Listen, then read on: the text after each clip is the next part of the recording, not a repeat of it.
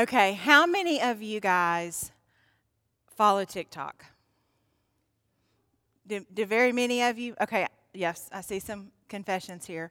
So, currently, one of the things going around TikTok is this little uh, clip that actually started on Family Feud with Chynna Phillips. She was there. She remember she was in that group Wilson Wilson Phillips. Thank you. and she was there to win money. And she was it was that it was at the end when you know you do the little lines and you answer. And um, she told Steve Harvey, "Wait a minute." And she starts this song, Holy Spirit Activate. Do you guys know what I'm talking about? Holy Spirit Activate. Holy Spirit Activate. And so I want to I want to show you a video. So I am at one of the biggest games in Marvin Ridge's football season. We're playing a school I will not name that we have never beat in the history of our school. Since our school has been a school, we've never beat this um, team. And so I got this idea we need to activate the Holy Spirit. So, me and my friend. Holy Spirit,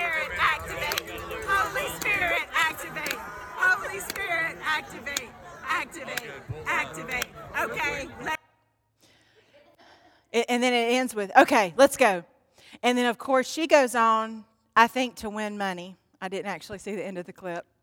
And we go on to beat this team we have never beat before. And I will say that as the mother of the quarterback, it's very stressful because everyone is yelling. Who do they yell at? The quarterback. The quarterback. Whose fault is it? The quarterback. So, am I saying that this little cheer made the Holy Spirit for Marvin Ridge? No, no, I'm not saying that. But I am saying that both myself and Chynna Phillips knew that we needed to turn to the Holy Spirit at this moment. So this week, we're going to be talking about part one of the Holy Spirit. Um, we're going to be talking about who the Holy Spirit is, what he does, and we're also going to talk a little bit, if we have time at the end, um, what he did in the Old Testament and kind of comparing it a little bit to what we see him doing in the New Testament after Jesus um, was glorified. And then next week, Nick will, will complete Holy Spirit with part two. So we're going to start with who is the Holy Spirit. Now, notice I didn't say what is the Holy Spirit. And that's because the Holy Spirit is a person. The Holy Spirit is God. The Holy Spirit is the third person in the Trinity. He's not an impersonal force, but a distinct person with a distinct role in creation and redemption. He speaks, he guides, he grieves, he thinks, he decides, all personal qualities. He's called the advocate, the counselor, author of scripture, comforter, convictor of sin, our deposit, the seal that guarantees us an eternal home with the Lord, our guide, our intercessor, the Spirit of truth. He re- he's the revealer. He reveals truth to us. Spirit of God, Spirit of life, teacher, witness, helper. He's compared to fire, to oil. When, when, when people were anointed with oil, it was kind of a symbol for the Holy Spirit. Wind or breath, water, clothing, and he was also symbolized by a dove. He's often called the forgotten God. Now, why do you think that the Holy Spirit is called the forgotten God? Why might he be called? Because he's less defined. His role is less defined. Mm-hmm. His role is less defined. Mm-hmm. Yeah, I think you're right. Sometimes we just don't think about the Holy Spirit, right? We think more about God the Father, God the Son. Mm-hmm, yes. And then when Jesus said he was going away and we would have another, right? That's right. Oh, you can't hear. Ellen was saying that he's not the Holy Spirit is not as defined and she also said that Jesus was our is our advocate and I said, "Yes, I think Jesus said, I'm going away, but you're to have, a, you're to have another advocate. Yeah. Yeah. Yeah. So we see him mentioned the fir- for the first time in the second verse of the whole Bible. It says, The earth was formless and empty, and darkness covered the deep waters, and the Spirit of God was hovering over the surface of the waters. And I, and I do wonder, I wonder if we really have a full understanding of who the Holy Spirit is and and how significant his role is in our world and in ourselves. Um, before we talk about what the Spirit does, let's think about what wouldn't have happened without the Spirit. Creation wouldn't have happened, the Bible wouldn't have been written, there wouldn't have been the virgin birth, power wouldn't have come upon Jesus. Jesus wouldn't have been resurrected. He was resurrected by the power of the Spirit conviction of sin, regeneration. We wouldn't know and understand who God is. Godly living, the sanctification that He um, works in us, God's direction. So I want you to think for just a moment what would your life be like without the Holy Spirit? What would your life be like without the Holy Spirit? Luckily, that's not something that believers have to think about. We're so blessed to have the Holy Spirit. Let me read the article. Um, I don't know if the slide, if we can pull the slide up or not. Oh, there we go. So, Article 6 we believe that the Holy Spirit and all that He does glorifies the Lord Jesus Christ. He convicts the world of its guilt, He regenerates sinners, and in Him they are baptized in union with Christ and adopted as heirs in the family of God. He also indwells, illuminates, guides, equips, and empowers believers for Christ like living and service. So it says, in all that He does, what does He do? He glorifies Jesus. That's the first thing we're going to talk about tonight. Um, the Holy Spirit glorifies Jesus. John 14, 16, this is Jesus speaking. He says, He will bring me glory by telling you whatever He receives from me. He will bring, he will, the Holy Spirit will bring Jesus glory. So remember, God developed the plan of salvation. Jesus executed the work of that plan, and now the Holy Spirit is carrying out the plan to completion. And He points the world to Jesus. I want to read on page 139. I like the way that, that they put it. Um, this is page 139, uh, the second paragraph. Supremely, the Holy Spirit will bring glory to Jesus by making His saving work effective in the lives of sinful people. God's gospel his gracious purpose to redeem a people for himself originates in the eternal plan of the Father, which addresses our deepest human need. This gospel is accomplished by the earthly work of the Son, and this gospel is applied by the power of the ministry of the Holy Spirit. The Spirit glorifies Christ, first in evangelism, by convicting sinners of the truth, Second, in conversion, by bringing about a spiritual birth in which we are joined to Christ and are adopted into God's family. And third, in discipleship, by empowering believers to be transformed into Christ's likeness so that he might be the firstborn among many brothers. so, question If all that the Holy Spirit does brings Jesus glory, and if we're filled with the Holy Spirit, and if we're walking with the Spirit in alignment to Him, what will we do? What will, what will our lives do? Our lives will also bring glory to Jesus. We will be making His name great. So he brings glory to Jesus. Number two, he convicts the world of its sin.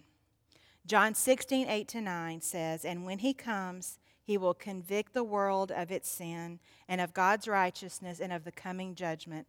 The world's sin is that it refuses to believe in me.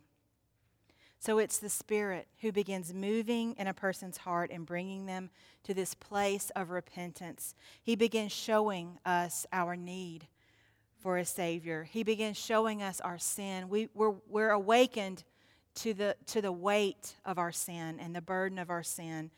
Um, and I remember I have three kids, and they're like I have two in college and one a 10th grader, so they're older. But I remember when they were really little, I got a really great piece of parenting advice. And I think it's I think it applies even to, to siblings, to anyone who doesn't know the Lord. Um, so somebody said, Don't rescue your children from discomfort. Because if they don't ever feel discomfort, they're never going to know their need for God. They're never going to know their need for the Holy Spirit in their lives. And so uh, that made a lot of sense to me. So I remember after I got that piece of advice, my daughter coming to me and saying, I have this problem with this girl that I'm sitting next to at, at, in school. And she was kind of going on and on and like, Mom, can you please talk to the teacher? And so at that moment, I thought, yes, I could. I could go to the teacher and I could, I could ask if, if they would move Georgia to another table. But at that moment, God brought that to my mind. The Holy Spirit brought that to my mind. And I said, you know what? Let's pray about it. Let's depend on the Holy Spirit. Let's ask the, the Holy Spirit to give you strength.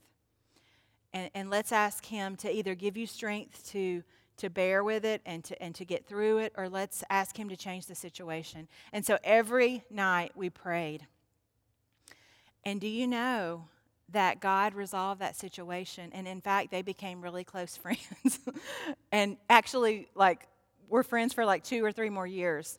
Um, and she came back to me one day and she said, Mom, God really helped me. And I said, Yes, He did. And it just really affirmed uh, in me that there is a point where we need to know that we need God. We, we, we, need to, we need to get to that place. And it's at that place that the Holy Spirit meets us. Um, so, the next thing we're going to talk about is that the Holy Spirit regenerates sinners. So, for something to be re- regenerated, so say if we're going to repaint something, it means that we've already painted it. So, if, if, if we're regenerating, what's the first gen- genera- generation? Well, it's our physical birth. And our regeneration is our spiritual birth. Um, so before the Spirit regenerates us, we're dead in our sin. We're living in our sin nature. We're blind to spiritual things. Um, our hearts are hardened. We may even we may even look at the gospel and think it's nonsense, you know. And so the Spirit's work is to regenerate regenerate us, to make us new, to give us a new nature. Second Thessalonians two thirteen says, As for us, we can't help but thank God for you, dear brothers and sisters, loved by the Lord. We're always thankful that God chose you to be among the first to experience salvation, a salvation that came through the Spirit, who makes you holy and, and through your belief in the truth. And then uh, Ezekiel 36, 25 to 27. This is a verse I just love so much. Um, this is an Old Testament prophecy looking forward to the new covenant and looking forward to what life will be like after the Savior comes. And it says, Then I will sprinkle clean water on you, and you will be clean. Your filth will be washed away, and you will no longer worship idols. And I will give you a new heart, and I will put a new spirit in you. I will take out your stony, stubborn heart and give you a tender, responsive heart. Did anyone here have a stony, stubborn heart before they met Jesus. Yeah. So when we accept Jesus, we get a new heart, we get a new nature. The Holy Spirit regenerates us. Um, another verse I really love is 2 Corinthians 5:17. And it says, This means that anyone who belongs to Christ has become a new person. The old is gone, a new life has begun. So the Holy Spirit's the spiritual power that makes regeneration possible.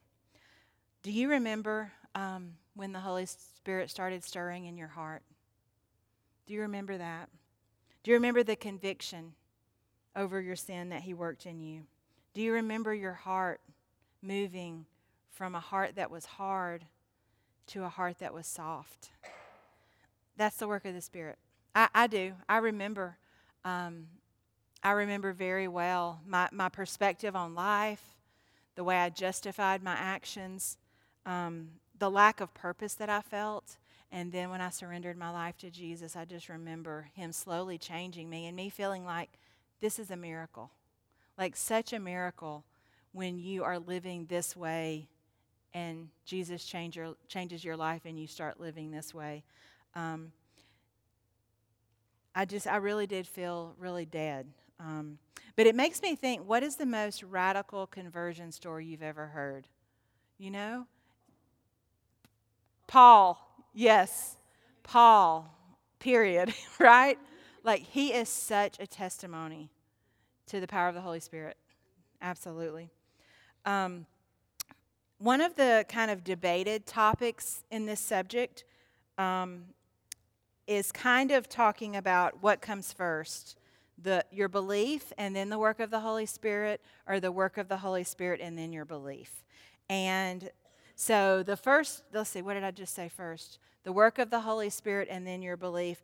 That would be called predestination, election. Um, and then the other way would be called like free will. And both of those are acceptable. People believe both of those. Let me read something in the book. I really like the way that they said it on page 142.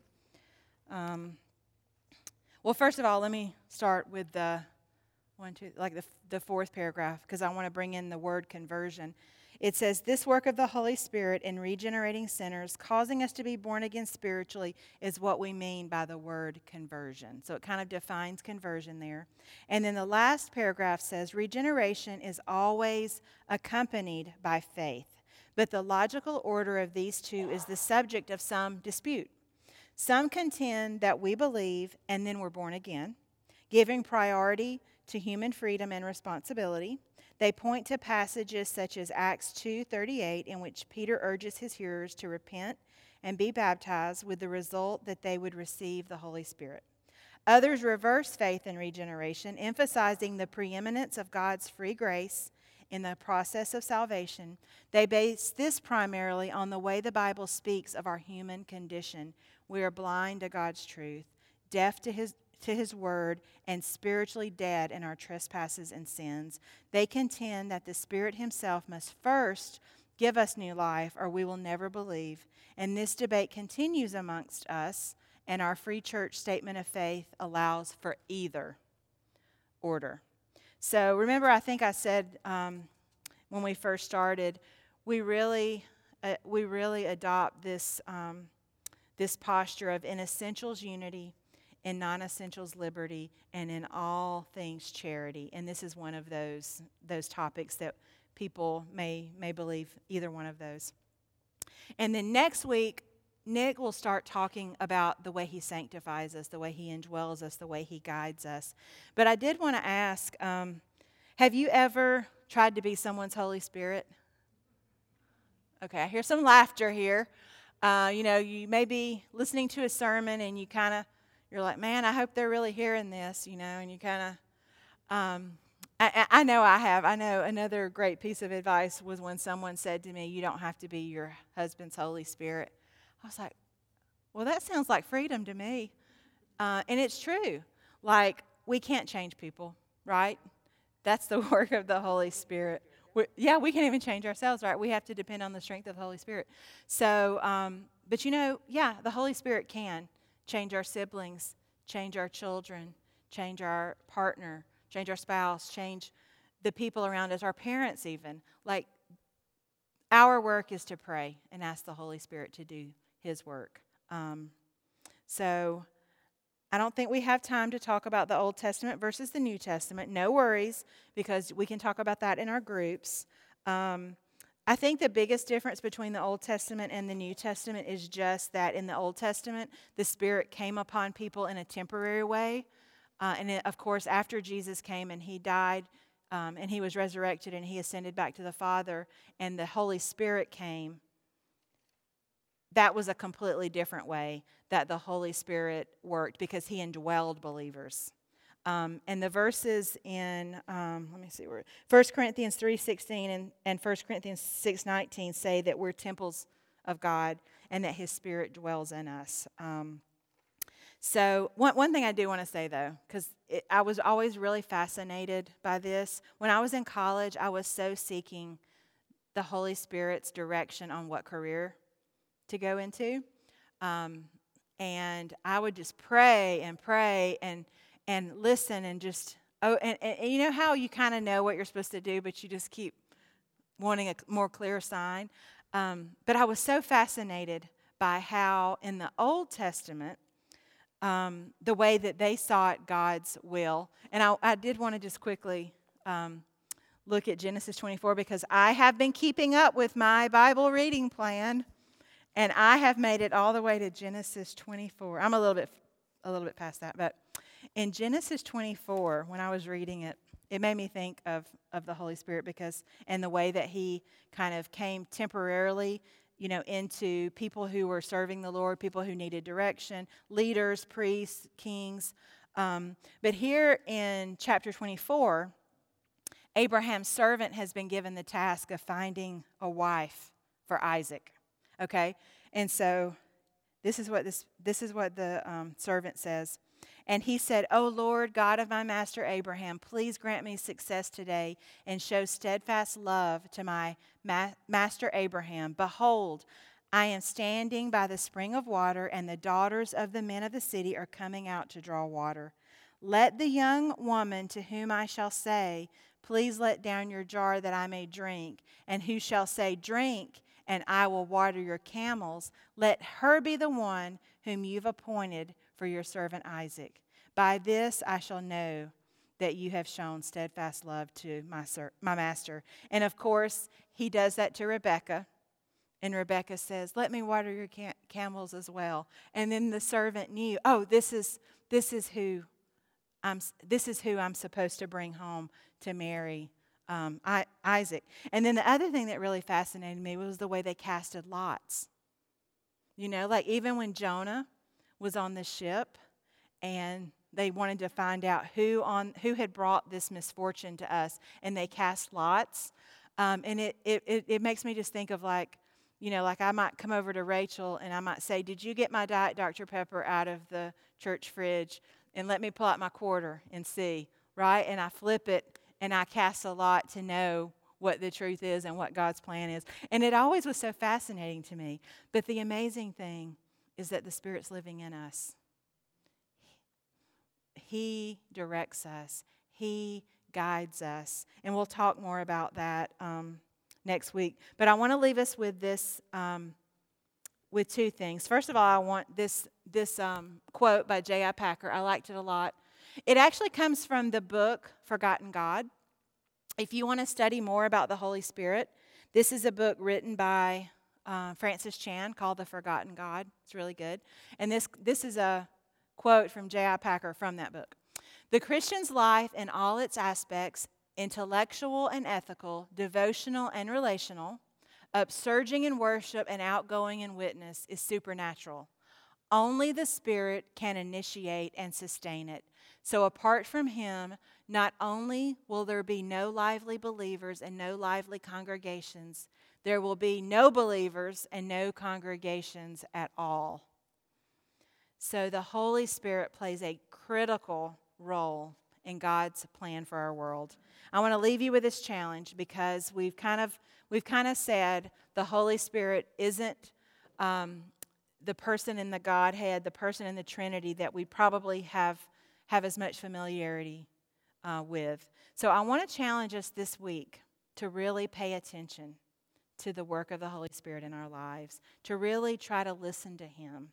And I was just thinking, um, would, how amazing would it be if every believer was so aligned to the Holy Spirit,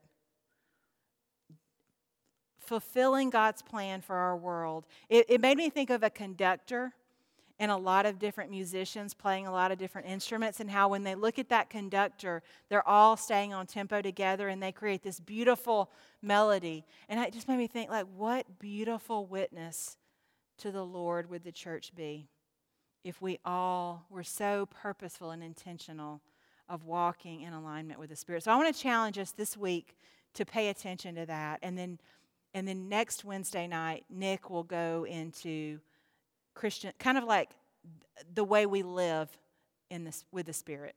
So let me pray for us, and then we'll go to our groups. Lord Jesus, we are so grateful um, for your word. We're so grateful for you and the work you, you've done. Holy Spirit, we're so grateful for you. We're so thankful for the way that you indwell us. You live in us permanently. You're our guarantee. You are the seal that we know that we've been redeemed and that we have an eternal inheritance. And Holy Spirit, we thank you. And we just pray, I just pray for each one of us this week that we will listen to you, that we will um, just lean into experiencing you more, being quiet, listening for your voice, and trying to walk in alignment to you. We love you. I pray for our group time, Lord, that you'll just help us unpack. Uh, and maybe even someone wants to share uh, the difference that you've made in their lives or the, the change that you made in them um, when, you br- when you brought about the work of regeneration in their lives. We love you and we thank you for tonight, and it's in your name we pray. Amen.